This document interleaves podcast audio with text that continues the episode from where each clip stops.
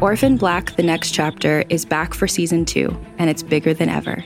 The official continuation of the hit TV show stars Emmy Award winning actress Tatiana Maslany as all of the clones. And this season, she's joined by original TV show cast members Jordan Gavaris as Felix, Evelyn Brochu as Delphine, and Kristian Bruun as Donnie. Season two picks up where season one left off, with, spoiler alert, the secret of the clones finally exposed to the general public. Hundreds of previously unaware clones grapple with the news that they are part of a massive military science experiment. Meanwhile, anti clone protesters fight to have the clones' rights restricted. Caught in the middle, the Sestras want peace, and when an unforeseen threat turns their world upside down, they must join forces with former enemies to protect the ones they love. Orphan Black The Next Chapter is available right now wherever you listen to podcasts. Be sure to listen and subscribe or visit realm.fm for more information. Welcome to the Sundance TVHQ. We're excited to bring you today, uh, in association with the Hollywood Reporter, our indie filmmaker panel. We have a fantastic group of filmmakers. I'm going to bring out our moderator who's going to come out with our panelists. Uh, she is the awards editor at the Hollywood Reporter. Please welcome Rebecca Ford. Guys, thanks so much for joining us. I'm Rebecca Ford. Um, I have six extremely talented filmmakers here. I just, I don't even know how we have this much talent under one roof. Uh, but I'm going to start right here with Chiwetel Ejiofor. You probably know him from his uh, very wonderful acting career, but he made his directorial debut uh, at Sundance this year with uh, The Boy Who Harnessed the Wind.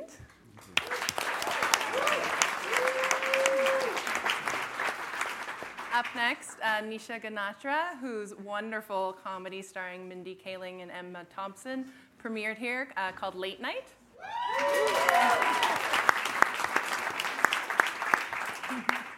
And Dan Gilroy, uh, who everyone knows is a wonderful writer, director, and he's here with Velvet Buzzsaw, starring Jake Gyllenhaal and Rene Russo. Lulu Wang, whose beautiful drama starring Awkwafina uh, called The Farewell premiered at Sundance this year. Uh, Stephen Merchant, who's here with his film Fighting with My Family, uh, which stars uh, a small actor known as The Rock, you may have heard of, and uh, Florence Pugh in a wonderful leading role. And finally, Gavin Hood, um, who you probably know from many of his films, but he's here with a new film called Official Secrets, which stars uh, Keira Knightley. So, guys, I have lots of questions for everyone, and then we'll have about 10 minutes of audience questions at the end. So, if you've got something to ask them, we'll have a little time right at the end for that. Um, Nisha, I do want to start with the most recent news. Your film was bought in a very exciting deal to Amazon. Yes. uh, right, the, the overnight uh, after its premiere. What was that experience like for you? That was, uh, I mean, it was incredible because you always hope that when you make a movie, as many people as possible will see it. But you also read about these Sundance midnight deals and the overnight bidding wars. And so to actually be like, oh, this is happening, this is a real thing that goes on. And then at five in the morning, it was like, Amazon's doing it. And it was just like uh, your text messages and your phone just started blowing up. And everything was so exciting just to know that this movie's going to be seen by everybody that Amazon reaches is incredible. Well, congrats. I Awesome. think Thank you. So, guys, I'd like to start sort of with the beginning of the process for you. Um, how do you know when you have to make a movie, when this is a story you have to tell and you've got to do it no matter what? Who's going to answer? Well, if I have um, mortgage payments, Yes. um, then I'll just take whatever's on offer. Uh, no, in, th- in this instance, this was a very unusual film because it began life as a documentary that was on British TV about this real life family of British wrestlers. Uh, I'm not a fan of wrestling, I've never followed wrestling, and, um, and it was watched not by me, but by Dwayne The Rock Johnson, uh, who was in a hotel room in England and saw it. And coming from a wrestling family, sort of saw this obscure little documentary and thought we could make this into a film. And so it's a very unusual kind of origin story because although it has Dwayne, who sort of, you know, is this giant movie star, it's this small kind of film for film developed from a documentary about this family of wrestlers from Norwich. And, um, and I sat down expecting to sort of laugh and sneer at these people. And um, I was just utterly charmed and kind of moved by their story and their dreams and the fact that they talk about wrestling as, as uh, something which is going to change their lives in the same way that alcoholics can talk about God. You know, they talk about wrestling. and, um, and these two kids who go off and try and make it in the wide world of WWE, which for wrestlers is the, you know, the Hollywood of wrestling. And, um, and only one of them got signed, the, the sister, and the brother got left behind. And um, so it had a lot of pathos and drama and sadness, but humor as well, because it's a sort of odd little subject. And, um, and it just, somewhere on the line, it just really got into my DNA, and that was why I felt like it was worth pursuing. Mm-hmm. Chiwetel, how about you? Why was this? Why did you have to make this movie? Yeah, I think there was, you know, um, the film Boy Harness the Wind is, um, you know, William Kamkwamba's incredible story of building a wind turbine to help his community get out of a famine. And um, I was, you know, uh, moved and inspired by the book. And uh, as I was reading the book, I was just trying to think, actually, as you were talking, and uh, uh asking the question if I could pinpoint the exact moment in the book, really, where I had, where I sort of moved beyond the kind of wider idea of thinking that this was a great and inspirational story to feeling that I really had to make it. And I think it's that moment of personal connection that if you have that moment of really deep personal connection or where you start to really reevaluate your own life and your own experience through the experiences of somebody else. And, uh, and for me, that was, I think, in the book when William describes at 13 having been thrown out of school because his family couldn't afford the fees, and, uh, and there's no free education in Malawi uh, above sort of seven or eight years old. Um, and him trying to figure out how he could sneak into class.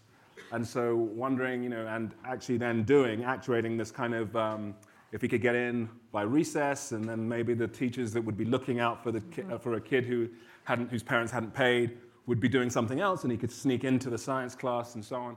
Um, and I sort of thought about what I was like at 13 mm-hmm.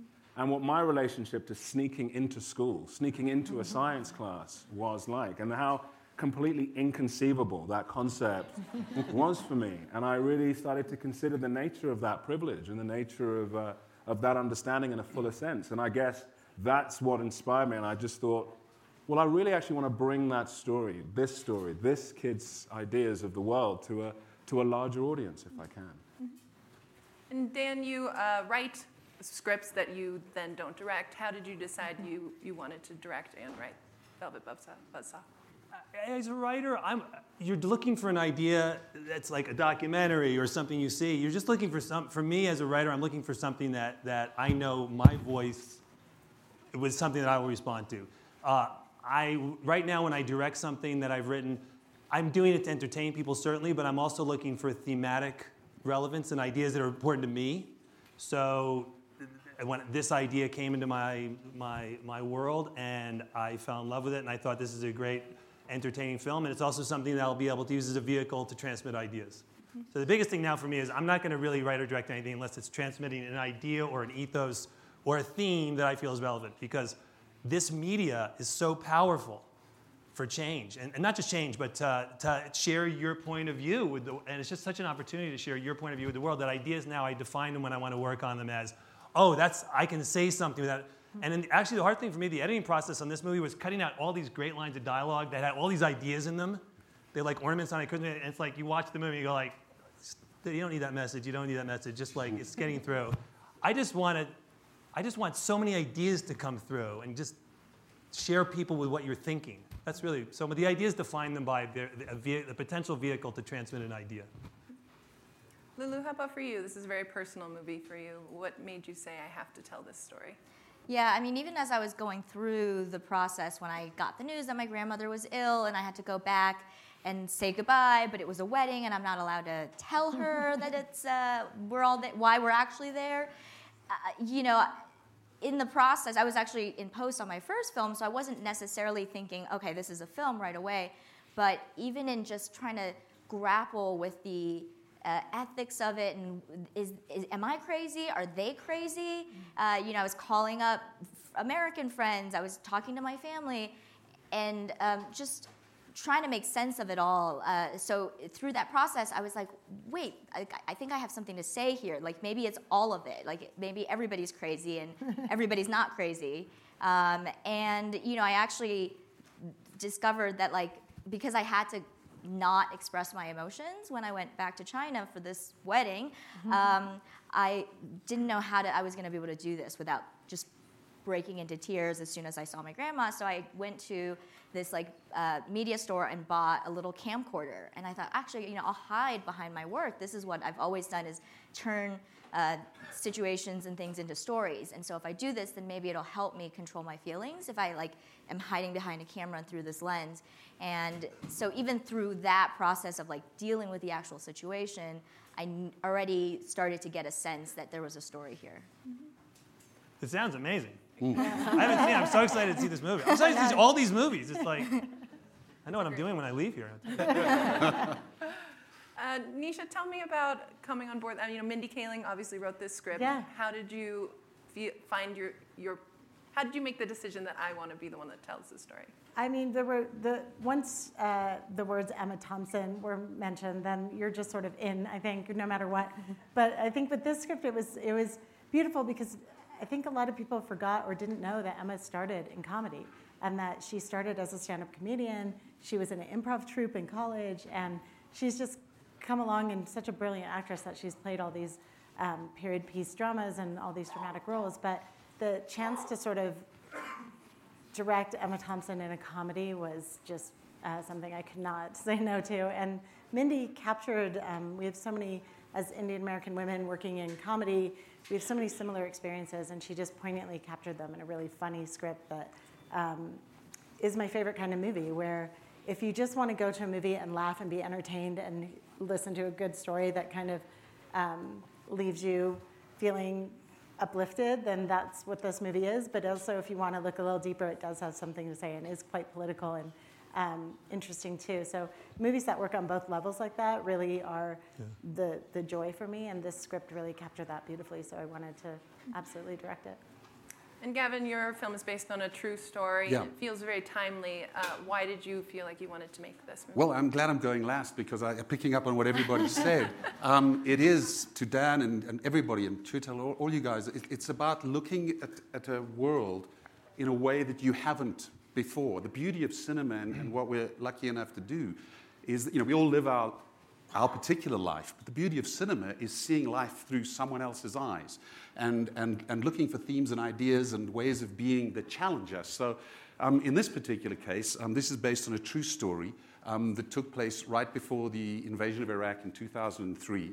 It's the story of a British spy, a very junior British spy working at GCHQ, which is the Government Communications Headquarters, which is a very uncool word for the British version of the NSA. Somehow, NSA, National Security Agency, just feels punchier than Government Communications Headquarters. Hey, look, we're very classy people, all right? We don't, we're not going for these show-off terms.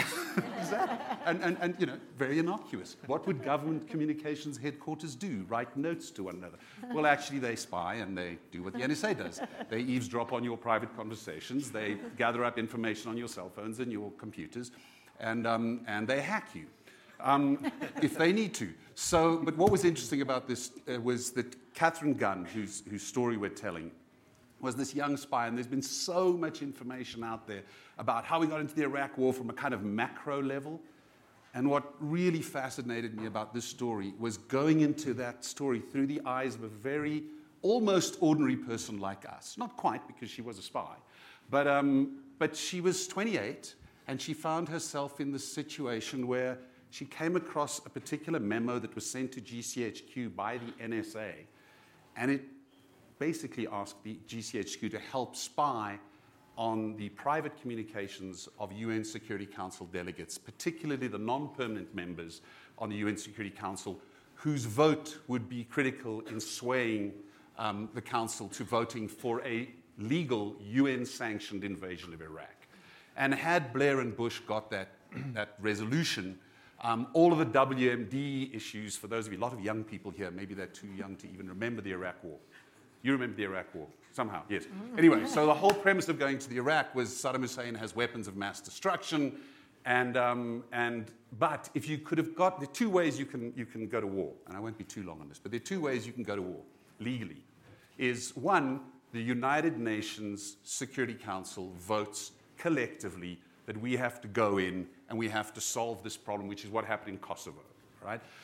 If you get that, you don't really have to prove anything else because we as the United Nations agree that something needs to be done. The, uh, the other way that you go to war legally is self defense. Well, if you can't get a UN resolution to go to war, which Bush and Blair couldn't, you need to say, hey, we're under attack. There are weapons of mass destruction that threaten us directly. If we don't stop it, the world's going to go to hell in a handbasket.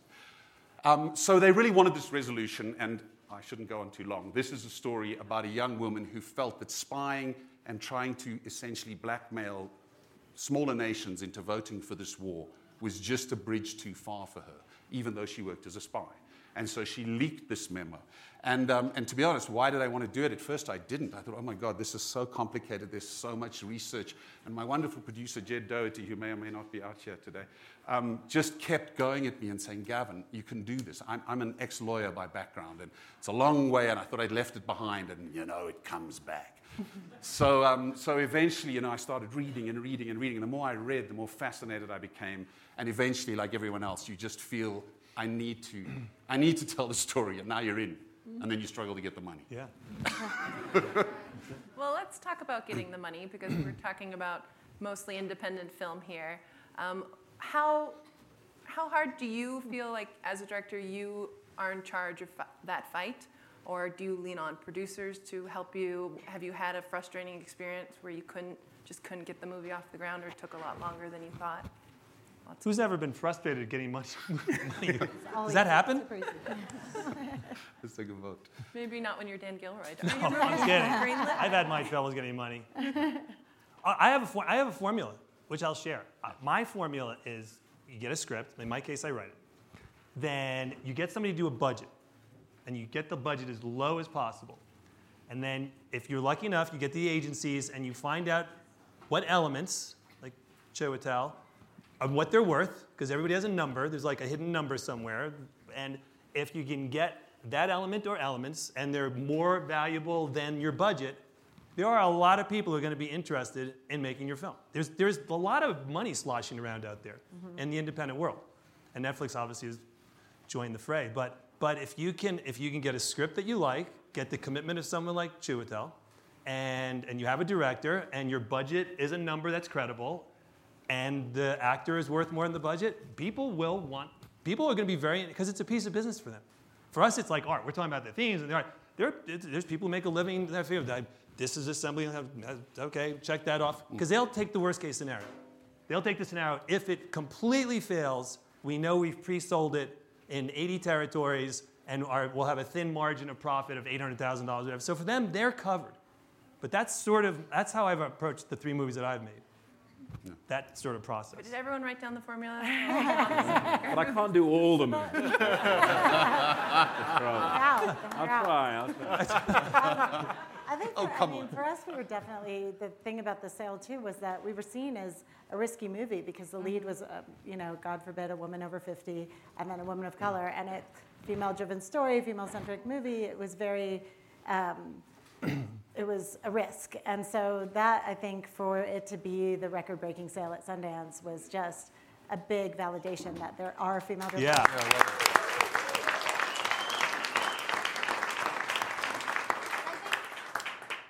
Yeah, and I think like I love that formula. I wish I could do you it. Can't do that formula. You know? Yeah, like on my film, I was like, okay, so this is a story. It's going to be 100% Asian cast, whether it's Asian or Asian American. Uh, I want it all authentic to the language and the accent, so 60, 70% mm-hmm. Mandarin. Um, yeah, let's find a star who's yeah. worth, uh, no, you know right. what I mean? It was, Your and this was, apart. yeah, this was before we knew we were going to cast Awkwafina. It was actually before she had done Crazy Rich Asians. Right. It was before Crazy Rich Asians. Yeah. So uh, my you formula is film for your formula. So what is your formula? my formula is uh, c- come up with an idea, uh, go to This American Life, uh, write and uh, narrate it, uh, have it air on This American Life, and then all the producers will start calling two days later. So simple. So, so simple. easy. So easy. This film business is so simple. what? No, but in all seriousness, I think you do what you can. I mean, for other yeah. indie filmmakers, women, people of color, like whatever your stories are, I think what I discovered through this process is that there's not just one way to do it. Like if you have a story that you're passionate about, find any kind of medium, find a way to get your voice out there, and then if it resonates, it'll spread. But that's what we have to do. Uh, that typical formula for us, when you put in our like X's and Y's, will add up to two dollars because they'll say, "Oh, that woman's not worth anything. That person of color has Exactly. no record." You know, it just doesn't. It doesn't work for the kinds of movies. It doesn't work for Yeah. everything. but I'll tell you on Nightcrawler, I was ready to make. We made it ultimately for around seven or eight. I was ready to make it for like one or two. Yeah. I, I, there's, there is a budget number mm, that if you're willing to drop to that budget number, other options start opening up exponentially the lower you go. And then the question is, how do I make the damn movie for $750,000? And sometimes you, can can totally pull it off. Four movies. Damien should choo- Damien's first movie, Whiplash, he made for 3-1 off Yeah. a short film. And I mean, you can do it. It's, it's, it's a amount, but you just think the economics get small. But, but I, Yeah. Sorry. Well, I was just saying, uh, but, but, but you know, uh, our movie was originated by Dwayne, who, you know, by some metric is regarded as one of the biggest movie stars in the world. Literally. He, he was going to feature, although, He is the well, formula. you say that, but he's six foot, uh, he's six foot five, I'm six true. foot seven. So, uh, he's, he, let's be honest, he's very intimidated by me. It's, um, it's embarrassing. Uh, I tend to sit a lot when I'm around him. But, um, but you'd assume that you go along and you say, well, okay, Dwayne's not going to be the lead of this movie, you know, although he was in real life involved with this girl Paige's real life wrestling story. But he's going to feature and he's going to have his fingerprints on it. And, and, and that was still, it did- still didn't solve everything. And we, we went to Film 4 and we had to, you know, they had a sort of amount that they felt they could give and we had to get money elsewhere. And so it, it, I don't think, you know, um, it- it, still seems to me that it's a combination of someone like Dwayne in, in the right kind of running, jumping, shooting film. But, you know, you put him in something else and, and suddenly people are a little nervous or how are we going to sell this? So I, I don't know if it's ever painful. And getting and, and getting good collaborators with that as well. You know, that's also part of the, the process of having a good producing team. Because that's the thing, it's just accumulating those yeses, isn't it? Right. And, then, and that sort of starts to snowball and that kind of moves. I think I was very, in part of the process with Boy Harness the Wind was definitely, even though I had me, Yeah. you know, uh, the numbers working very well. The, uh, I was Were like, you, were, you, were you tough to get? were there some availability issues? And when they very called lot you, of you, you told them they you wouldn't said- read it. It just sat there for a long time. couple of You're here. you know. what is this thing? But the uh, but you know it's still a, it's such it's it's still a process and, and finding people who who share your vision and who are going to go to bat for you and who are going to try and uh, and and join you in that search for the financing is uh, is is I mean is vital. I think that's right. There really is no one way to do it. Um, and I've done them. I mean, this film was political in nature. You know, God forbid you should examine anything political in Hollywood unless you've somehow landed every major star that you can. So we had to do it that way around. We, we had a budget, and then we, well, okay, just forget your budget. Nobody's going to do this unless you know you get the yeses that Chewie tells. Well, when Keira Knightley signed on, that was a really good yes. You'd think that would do it, right? You'd think that would do it. Oh no, no, no. Well, that's great. That's great. Who else? So we ended up. Then we got. A, then we got Matt Smith, who's fantastic from, from the absolutely wonderful actor, amazing. We thought we were done. No, no, no, no, no. You got to get us one more. Get us one more. Well, eventually, the one more we had like this third act, amazing cameo part of this lawyer called Ben Emmerson. Who are we going to go to? Let's try Ralph Fiennes. He's never going to say yes. You know, it's, it's a it's, he said yes. So I think it really is for actors, and there's someone who can answer this better than me. But in my experience with actors, it's about the material. So if you're not winning on the elements Yeah. that are now you've got to say this script has really got to be good because what does an actor want? Something good, and you know, and maybe a paycheck. But um, I, I, I've done it the other way around as well. My f- film Tsotsi many years ago was done in a foreign language with subtitles with not a movie star in sight. The lead had never been in a film before, but we had to make it for the right price. Yeah. We had to make it for under $3 million. And we had to find people who just loved the story and again the script and said, We believe in this and we'll do it. But there's no way we would have got, you know, even $6 million for that movie. So I think you've, you've also got to be realistic about what your project is and go in, as Dan says, at the right price. But try, Yeah. if you can find a great actor that also has name value, of course, that's, Yeah. that's hugely helpful. Or Chiwetel. Or two, or Chiwetel. He's So- booked up. He's not reading He's booked up with. Uh, so let's talk about the actors. Do you enjoy the casting process? Do you, Dan, write for an actor like Jake? Or um, how do you know that you have found the right actor for a role? Uh, in Velvet Buzzsaw, I wrote the part for Jake, and I wrote the part for Rene. Uh, I, I didn't know the other parts. I love. I'm married to an actress for 25 years. I love working with actors. I think this is a highly collaborative medium. One of the things I enjoy most is sitting down with somebody when you cast them, and like, I gotta be honest. I, whatever good a writer I am or not, when you sit down to a good actor, if they're a good actor, within a few days or a week, they know more about the character than you do. Maybe not more than the story, but they certainly know more about the character. And I am all ears when an actor starts talking about what they think is going on. And I love actors that challenge and question. And because it's only going to get better. If they're good actors and you hopefully you've cast them, it's only going to get better. And a- some directors just don't like working. Some directors don't like working with. Uh, they're scared of actors. Actors are scary. They ask really brutal questions. Why am I doing this? and sometimes they wait till the day you're shooting. Because it says so here on this You've never page. done that. But, but, but you should. I'm sure you have. But, but no, embrace actors. They have, if they're good actors, embrace them. They're, they're invaluable. And, uh, and I got a great cast. I mean, I, Malkovich and Toni Collette and all these great, Zawe Ashton. It's incredible. I, I love actors, man, good actors.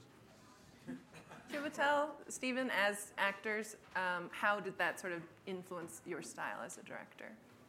Well, I think it's, the, it's actually the, the same thing Dan's saying. It's just that sense of really, I think that, you, you, that embracing the process and embracing the collaborative spirit is a crucial part of, um, of I think, being a director and being an actor as well. You know, that, that, um, that understanding that individuals bring so much to the table, you know, um, and that actors can actually really influence from the inside the nature of a story with dynamics that are just kind of inconceivable, you know, to somebody, you know, somebody outside of that experience, you know. So, uh, and exactly in that way, actors are sort of forced to be sort of, um, you know, script editors sometimes and really work through all the things that they have done before and what has worked for them, and then bringing that to your project. And so, sort of negotiating that. You know, the, the hardest experiences to go through as an actor uh, with directors who want to block that dynamic because they're kind of absolutely focused on whatever they believe is the is the correct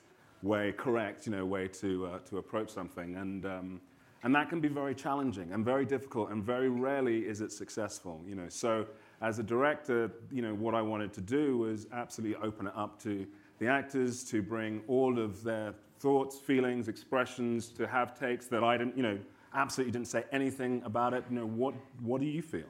How do you feel it goes? And if there was something specific to try and move or change, or uh, then sort of discuss that and think about it and negotiate it, but uh, but give people the absolute space to to create. You know, that seems to be. Well, we, we, we had a very tricky central role to cast because, as I said, it's based on this real life woman who's a working class woman uh, who, at the time that she went off to America to train as a, as a wrestler for the WWE, coming from this, this Norwich family, you know, she was uh, 18 or 19 at the time. She uh, ultimately became a big star there. So you needed someone who could both be this working class girl, but who had the charisma not only to carry the movie, but also that you would believe could become a star in this world that she's in. And she needed to wrestle on top. And so it was a really tough thing to cast. And, and I must have seen sort of 60 plus you know, young British actresses in either in person or on tape. And it was just hard to find that combination. And, and uh, we ended up with this wonderful actress called Florence Pugh, who has been here, I believe, with, with Lady Macbeth. And Lady Macbeth was a terrific film, but it didn't tell me that she could do this part. And it, it's no, no, there was no question about her talent. It's just, you know, it, but is she right for this one? And so, you know, I worked with her a lot and some of the other actors and, until they could convince me that, that this was the right deal. But like you were saying, you know, when it's weird when you are an actor, you know, you hear those stories about, well, what's my motivation? Why should I cross the room? And, and you sort of think, oh, just actors being, you know, idiots.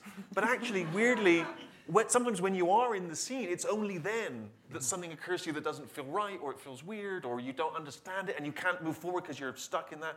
And so, like you say, you, you need to trust that the actor is not doing this because they're being a diva or because of ego. It's, it's just because something's not ringing true for them. And if you don't listen to that, you, I, I don't know, you know, I don't know where you end. Yeah, I agree. Yeah, I'm, I, I want to go back on something I was saying about, about Keira and Matt and Ralph, and, and, and um, especially when you've written yourself, uh, Dan, I don't know if you'll agree with this, but there's some, there is a fear that you're going to get you're going to get rejected. Actors often come to auditions and think they're auditioning for you.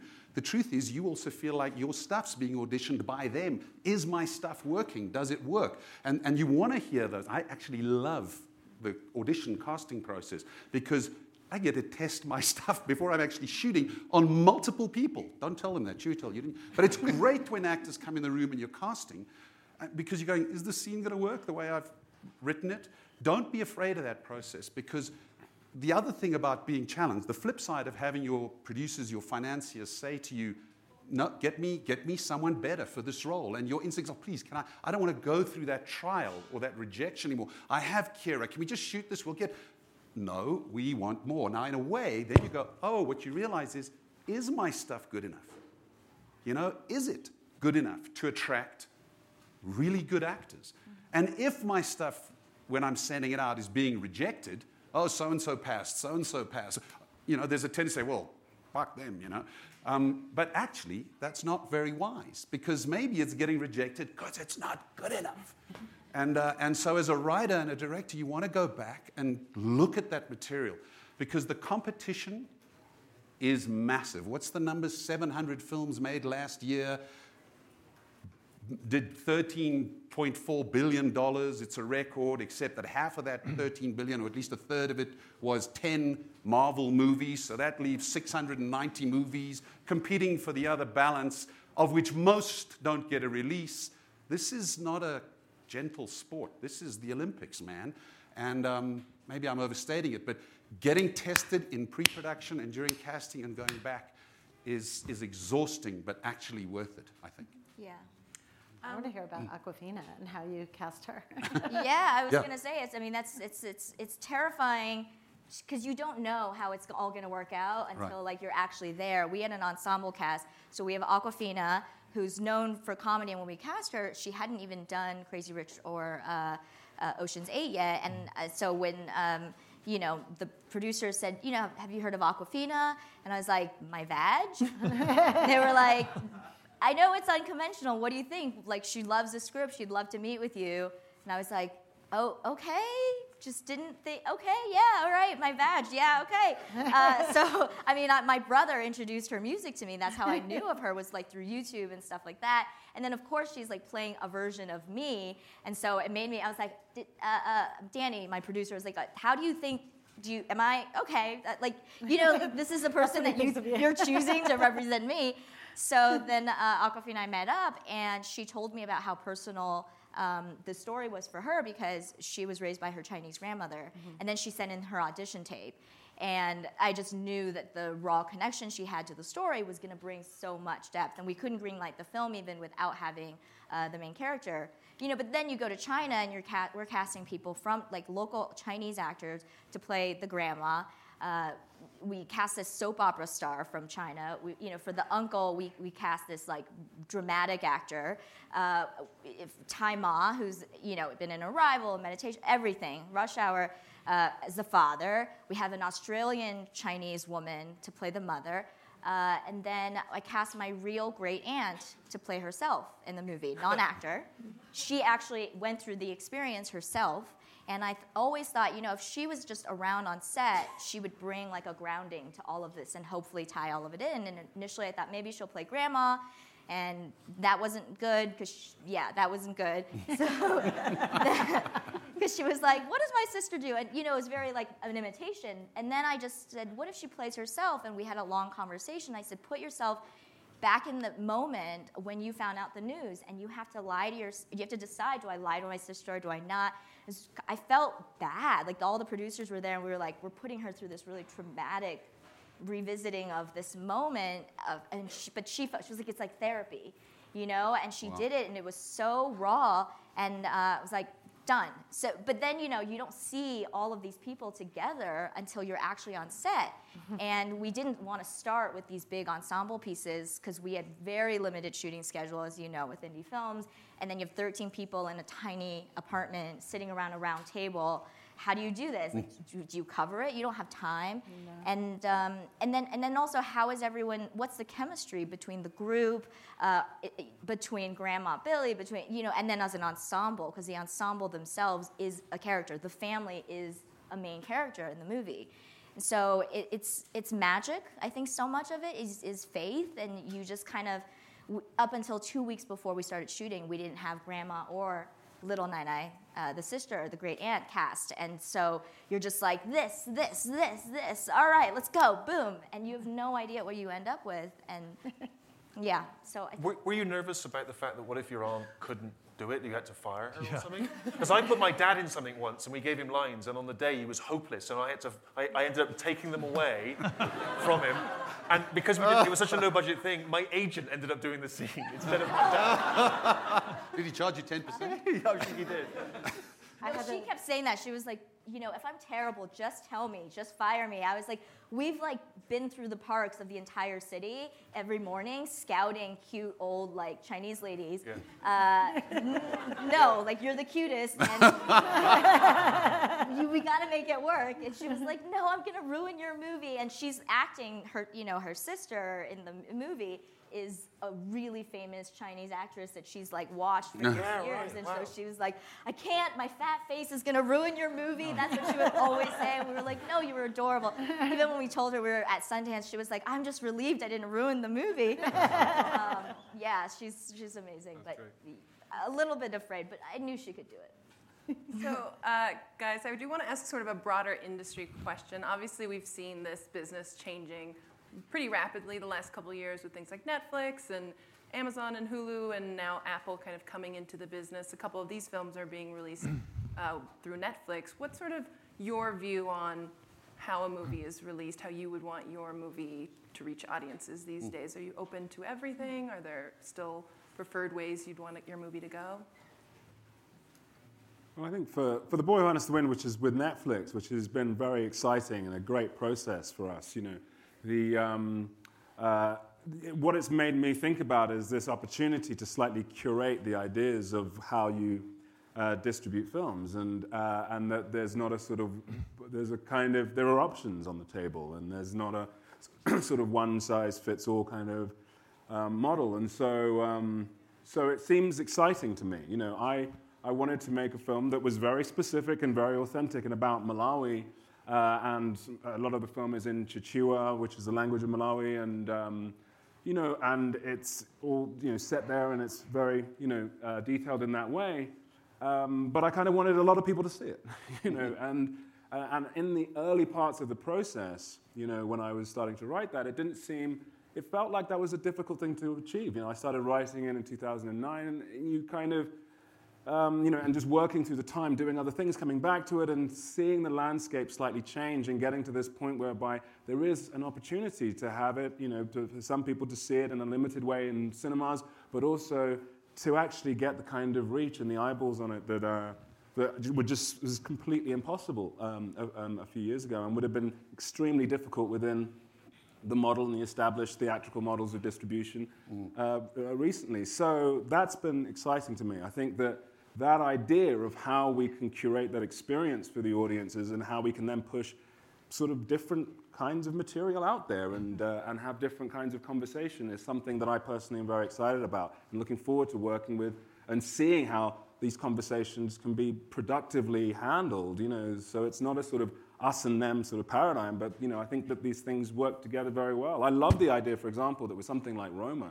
that people were going to see it in the cinema because they were more used to the idea of subtitles because they had been watching things like Narcos on Netflix, you know, recently. So that sort of way that it actually can, these things can sort of evolve and inform each other, I think, is a kind of useful way of moving forward. Mm-hmm.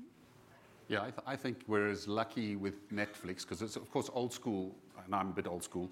You know, want to see my film on a big screen, and I do. There's nothing more beautiful than sitting collectively with an audience and seeing a big. There's something about the intelligence of an audience that goes up when they're all together, which is a bit more nerve-wracking. But they really focus. But having said that, it's a bit like sort of whinging about film versus digital.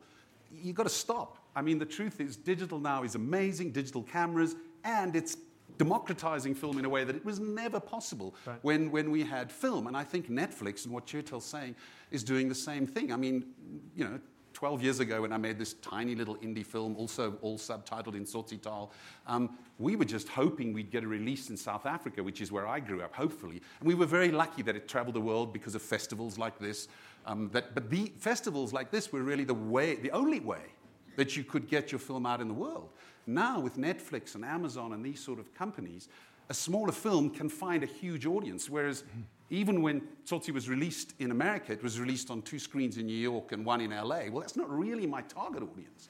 Um, and I'm very glad that it then picked up and went on to many more screens and, and, and got a life and showed all over the country. But it, it, it still doesn't reach the audience that a Netflix can. And then the other thing, of course, is we're all buying these big TV screens. So it's not so bad. The sound's better. You know, when I was growing up, it was TV, and who wants your stuff on 4x3? So I think don't, don't be afraid of it. Look for the place where you can best get your film out. And, um, and of course, it's wonderfully satisfying to have it on the big screen, but it's certainly not the only place. I think we, we get the best of both worlds with Amazon because they guaranteed a theater release, so we get to, Oh, wow. you know, that's the dream is you want to see it in a theater with an audience, especially comedies. I grew up watching comedies in movie theaters with audiences. There's nothing like laughing all together, and Mm. so we get to do that, and then we also get to reach the whole world with Amazon streaming. So I think that's just the best of both worlds. Yeah, and I think above, like, more than just the theatrical, digital, like, all of that, like, yes, you want as many people to see it as possible. It's more than just platform. It's about, you know, who can handle the film, who understands the film, who's able to present it to the world. Yeah. Because so much of it is about optics, right? Like, The Farewell, you know, you have an all Asian cast, the, there's subtitles, people are speaking Chinese, but then you have Awkwafina, who's this very big American star. So, you know, when you're in this, like, strange territory and they call you specialty, like how do you present it so that you bridge that gap people aren't seeing it as a foreign film that they're able to mm-hmm. see it as an american film because it is an american film even though there's all of this other language because it's from the perspective of an american and it may not be the type of american people immediately think of you know like as a, as a lead or as a, a cast in general but it is an American perspective. And in fact, you know, when people were talking about this film for the Chinese market, like I, I can't speak to that because I'm not Chinese. And you know, when we took, we were talking to people about the film in China, we were like, so then they keep the secret and they don't tell grandma, and they're like, uh huh. So what, where's the drama? Where's the dr- we're like, no, but they don't tell her, and she's dying, and they're like, and you don't do that, America? like, you guys are crazy. You would just tell her, you know? And so for them, they're like, this isn't dramatic enough. This is what everybody does. Um, so, That's like yeah. when my family in India thought Monsoon Wedding was a documentary. yeah, Exactly. and then like, yeah, my dad told was. a story. My dad was like, "This is so everyday. Why is this interesting?" Yeah. That's what he literally said. Um, I'm curious, while we've been here, there's been a movement happening um, with a lot of actors uh, agreeing to participate in something called the 4% Challenge, which is they'll agree to work with a female filmmaker in the next 18 months. Um, you know, as we know, female filmmakers still make up only 4% of the top films in the US. Um, I'm curious what you all think about that initiative and sort of what can be done to really, you know, make give more opportunities for female filmmakers. I mean, I think it's essential that they make these initiatives and promises and just shine a light on it because if they don't, it doesn't really draw attention. And the statistics, every year people seem to start to talk about female filmmakers, and then every year the statistics actually go down about the number of working directors that are women behind the camera. And we all know now that who's behind the camera matters, and it matters what perspective you're being given. It matters how the stories are being portrayed, how women's stories, particularly if if they're objectified or not. It absolutely changes by whether a woman is behind the camera or not. And so I think those initiatives can only help. Yeah, I think it's uh, so urgent, and I also hope that there's one day where people aren't having to agree to work. You know, Yeah. where it's like, hell yeah, we are I'll do so freaking excited, and it, you know, it isn't pushed on you by an initiative. But at this moment in time, we need it because Yeah. it's not happening. I was uh, just thinking about um, you know sort of women in the lead roles as well because I uh, was always aware that there was a disparity between you know how many uh, protagonists are, are, are leading protagonists in the movie are, are women. And I always knew there was a disparity between men and women, but I didn't realize how pronounced it was. And I read a few articles where it was, you know, they were dramatically stating, you know, how low it was, you know, as low as kind of 30% in some, in some Hollywood, you know, in like 2016. And I bizarrely I had made a list of my favorite 500 films because I got time on my hands, and. Uh, and I thought, surely, you know, this is a list which is not controversial. If you were to look at it, you'd see many of the kind of standard canonized movie classics in there across, and it dates back, the earliest in the list is about 1920, and it covers, it's a huge film nerd uh, list. And, and, I, and I sort of thought to myself, I bet there's at least 50% that are female roles. And I totted it up, and to talk about, if you were thinking of it singularly as a female protagonist, it was um, 50 in the 500 films. It's 10%. And I was really shocked by my own list. And again, it's not a list where you'd look at that and think it's, it's entirely Jean Claude Van Damme films. It's, it's a very broad spectrum. But, and I was shocked by myself. And I, and I talked to my girlfriend about it. And she was saying, well, yeah, you never notice the absent because Yeah. you see a white Yeah. middle class male on screen all the time. You just, it, the absence of something doesn't occur to you because there's nothing absent for you. you know? Exactly. I mean, even for me though, like I took a film class in college, and it wasn't until I got in the industry and I started thinking back on it. uh, In this film class, uh, you know, of like an entire semester, not one female director uh, was presented as somebody to, to, to watch, whose work I should watch. And, and I just didn't think about it. I was like, oh, yeah, Tarantino, yeah, Woody I thought about. This I is was what the everyone loves. student that was like, "Why is there not one woman on this list?" Because when you present to me a list and you say these are the directors you should study in film school, these are the directors who are worth watching, I was like, "So what you're telling me is there's not one woman who's worth studying, and that's the message you're giving." And I was the annoying student that was always I wish that I out. thought more. I think I was just so like enamored. I never thought of even filmmaking. I just discovered filmmaking for myself. Mm-hmm. That I there was a pressure of being like, oh my god, I got to catch up. You know, I didn't. I, were, my, my family immigrated here when I was six, and so I wasn't exposed to all these art films. So I just felt like I had to catch up and Yeah. learn all the things that these like my film teacher and all these Blow Up. brilliant. Huh? Watch Blow Up. I was Yeah. like, if we are shown Blow Up one more time, we'll walk out of Blow it the Yeah, I was like, why is this okay? exactly. Um, I think we're going to open it up for a few minutes of questions. Who's got? I think we have some microphones here. Okay, if you just raise your hand right here in the skirt. Uh, microphone. Yeah, thanks. Hey, how you doing? Yeah, I actually just had a question because I'm a director myself, and my experience is I've done two short films and a couple music videos, but I'm wondering when it comes to doing a feature, like the because I know it just sorry, because when I I've crewed before in features, it's exhausting, but it's another thing to be a director for a feature, and I was wondering like, what was your guys' process? um, adapting to that and um, not being exhausted or just Like having that balance. Yeah. You will be exhausted. Always Yours is- exhausting. No. There's no not coffee, being coffee, exhausted. coffee. It's exhausting. I mean, I, I think it's always it's exhausting, right? Because you are you're the director. You're a part of every single department. It is incredibly collaborative. That is the joy of it. You collaborate with these incredible artists, but it also means that you're working with the best person who's doing the best in their category. They are the best at what they do, and you're having to talk to them at that level on every department. Um, I was filming late night. I was five months pregnant. It was exhausting in any case. And it was just, and Mindy Kaling was producing and writing and starring, and she had a three month old. And so I always feel like if you can do that, we shot the whole movie in 25 days, then, um, you know, it's, you just embrace the exhaustion and you just keep going. Because even when you're not, you just are, um, it stays exhausting all the way through to the end until I think we're exhausted right now. Yeah. You know, a big part of it is preparation. You, I can't emphasize enough how important pre-production is. Yeah. Take it, it's a, take it as the longest possible runway you can get, and if you if you do that, your first day should sort of be your easiest day. It should sort of be you should schedule it to be your easiest day anyway, just out of out of sensibility. But but preparation, man, just mm-hmm. like prepare, get the questions answered. Don't don't don't autocratically jam. It's like we're gonna we're gonna keep going. Here we go. Problems. We're not gonna just keep marching. No, don't do that. It's like like get everything locked down. Take your time with it. I mean, as much as you possibly can. Well, I, Preparation. But I, for whatever reason, you know, I ended up only having about six or six weeks prep, and it was That's, that's and- very short. and it was re- it was a nightmare. It exactly, and we were shooting on two sides of the Atlantic, and it was a it was a nightmare. And I knew it was going to be. And it's a point at which you think, should I just walk away from this? Mm-hmm, and mm-hmm. then you could be, but unfortunately, you, you just you're psyched up, and the train is moving, and you feel like. you need to go. But but yes, it's and so now you're just playing catch up all Yeah. the time, and you're just always. And I, I heard film directing being described as it's like you're being chased down a hill by a boulder.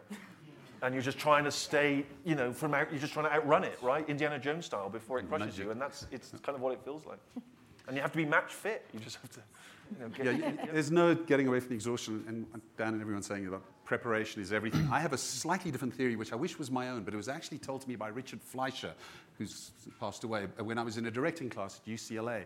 And I've done it on every one of my films. So, uh, not from me, but from Richard. He said, uh, um, make sure, and Dan's going to disagree with me, I'm sure. He said, make sure you start your first day with the hardest possible scene. I would disagree with that. I mean, I'll tell you why. And I knew he would. definitely So, so uh, I'll, I'll make Richard's case, which I do believe is mine. And I'll tell you why. We I'll tell all you why. disagree. Here's the caveats that come with it. Here's the caveats that come with it. And I did it on, I've done it on all my films. Firstly, don't let that be a Monday. Steal the last day or two of prep. Because everybody better be ready by then anyway. And guess what? We're not going to prep and come back after the weekend on Monday. So, what I like to do is you must make sure that it's a really hard scene, not done yet. Um, make sure you've got the weekend to recover and you shoot the Thursday or the Friday of prep. And make sure that it's a doable day. So often I'll take a really tough scene and I'll do it over two days of the last two days of prep. Because you must not go into overtime. This is not me, this is Richard, he said to me. But I want to see every light out of the truck. I want to see every prop on the floor. I want to see every single grip piece of equipment so that if you screwed up in your department, you got the weekend to figure it out. And on Monday morning, everybody's up to speed and we're making a movie. So that's because that conventional I say start with inserts. Yeah. So you choose how you want to do it. A hand I opening can't the doorknob, Yeah. a foot on a gas pedal. A couple days of that. and you don't even show up for those, right? Then the weekend. Yeah, and then the week, I like it. Yeah. But my difficulty is that everybody that thinks sounds it's an good if easy you're doing a movie. giant They go, holy crap, but you're making a movie. That's a formula for like your crew hating you. No, they don't. you know why? I'll tell you why. I'll tell you why it works for me. And it obviously does. My crew definitely doesn't hate me. I've been quite funny. But because you make the day, and usually you finish early. And, and so, for example, if you've got two days to shoot what in week four is a son of a bitch of a scene with 150 extras, and you're exhausted, you do that in the last week of prep. You give yourself the two days, all the extras are out, all the AD departments working, and you know you're going to make it. And you're calm as hell because you're not tired. My experience of doing that wrong way around, which I'm sure nobody's going to agree with me, my way of doing it that wrong way around is the crew goes, Holy shit, we did it. They love it. They're making a movie. They're up to speed. And on Monday, everything is a piece of cake because all of a sudden you're doing, you know, a scene with two actors for five minutes, and it's just easy. And as I say, when, Rich, when Fleischer told me, told us that in the class, it's one of those UCLA classes you take, and I thought, I'm going to mark it. And on my first movie, I did it, and I've always tried to do it on all my movies. Mm. But it isn't about making your crew work 14 hours for the day, or so, then you're dead. Then they do hate you, and you can't lose your crew. You can And I'll say something working 14 hour days. Your crew should not work more than 12 hours. Exactly right. Exactly right. I one time asked a crew member, like, what's, what's, what's the long day for you guys? 12 hours. Yeah. 14 hours is too long. 13 hours is too long because they're staying an extra hour as well. A 12 hour day is what a And I, by the should way, I like a 10 hour day, French hours. You guys man. did not make a movie in China. it's not happening. 10 hours. No, but you know what? But Accidents, people get tired. They do. People and it get gets killed. unconstructed. Exactly. No, people no, get no. maimed. It's, it's dangerous to work these hours. Absolutely, but you know, we shot. It's an American co- Yeah. co- and China co-production, and I was told we're doing six-day weeks. And the crew loved it. They were like, six day weeks? We're used to seven day weeks. so they. But even six day weeks, the crew gets tired. I agree with course, Dan. I think it's and then they start burning out. hard. not- But you know, but you know, like the norm. Uh, uh, somebody who was on the Chinese crew said that the longest that they'd work, pretty average, pretty normal for like a typical director, uh, set 72 hours in a row. no, that's crazy. In a row. Wow. And like so, but you know, we had uh, American producers, and they were like, "Yeah, we're not doing that," and they were so grateful, and it makes a huge, huge, huge difference. But you know, we had to adapt in a certain way when you're shooting outside of the country because eh, just everything that's their system, you know. And eh, there's I, I won't go into all the details, but like they don't go home. When you even if they live in the city, you have to give them a car, uh, a transportation, and a hotel room because that's the system. They when they sign on to a movie, the entire crew they like the idea that it's a family and that you're all together and they don't see their family and so they want to shoot six day weeks because it means they can also get it done faster and then go home.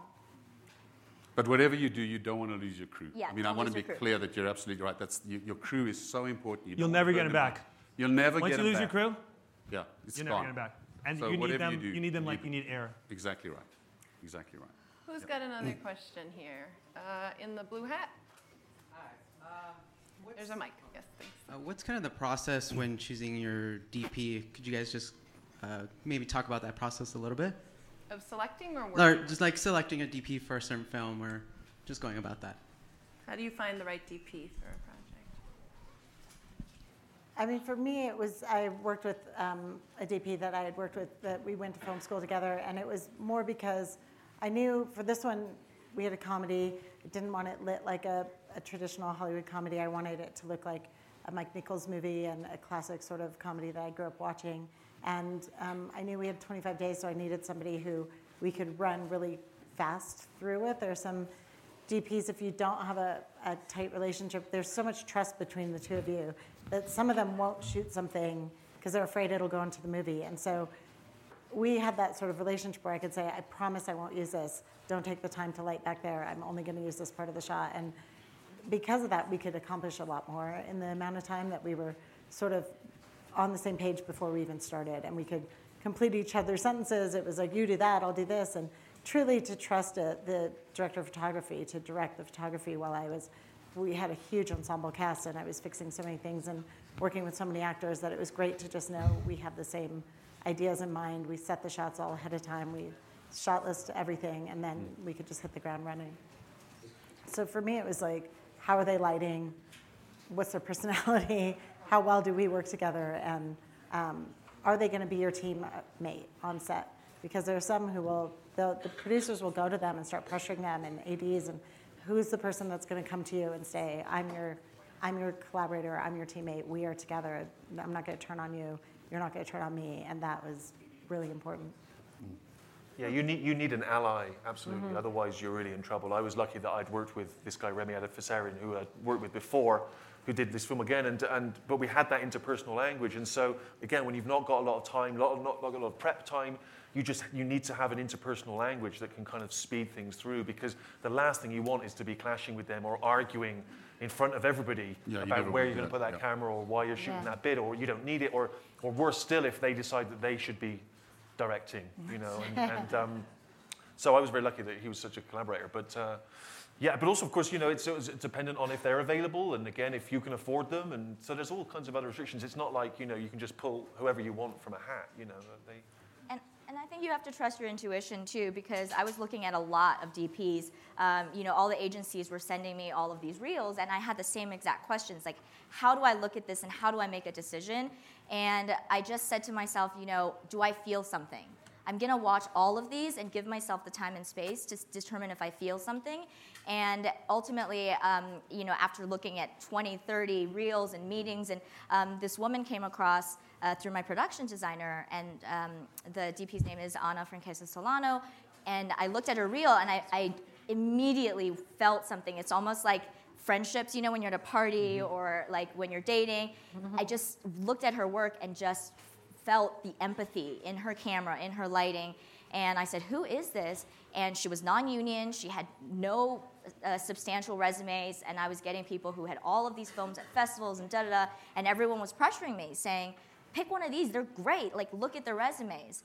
And I said, I want this woman, Anna. And they were like, but she's non-union. How do we do that? And, and I fought for her. And um, and you know, it was hard for me to do that because there was so much pressure. Like we got to pick someone fast, and these big agencies are sending you big names. So and why, if they're good enough for this, why are they not good enough for you? And I really just stuck to my intuition, and I'm so grateful because it was an incredible collaboration. Guys, I want to thank you so much for joining us. For, Thank you. For everyone for coming.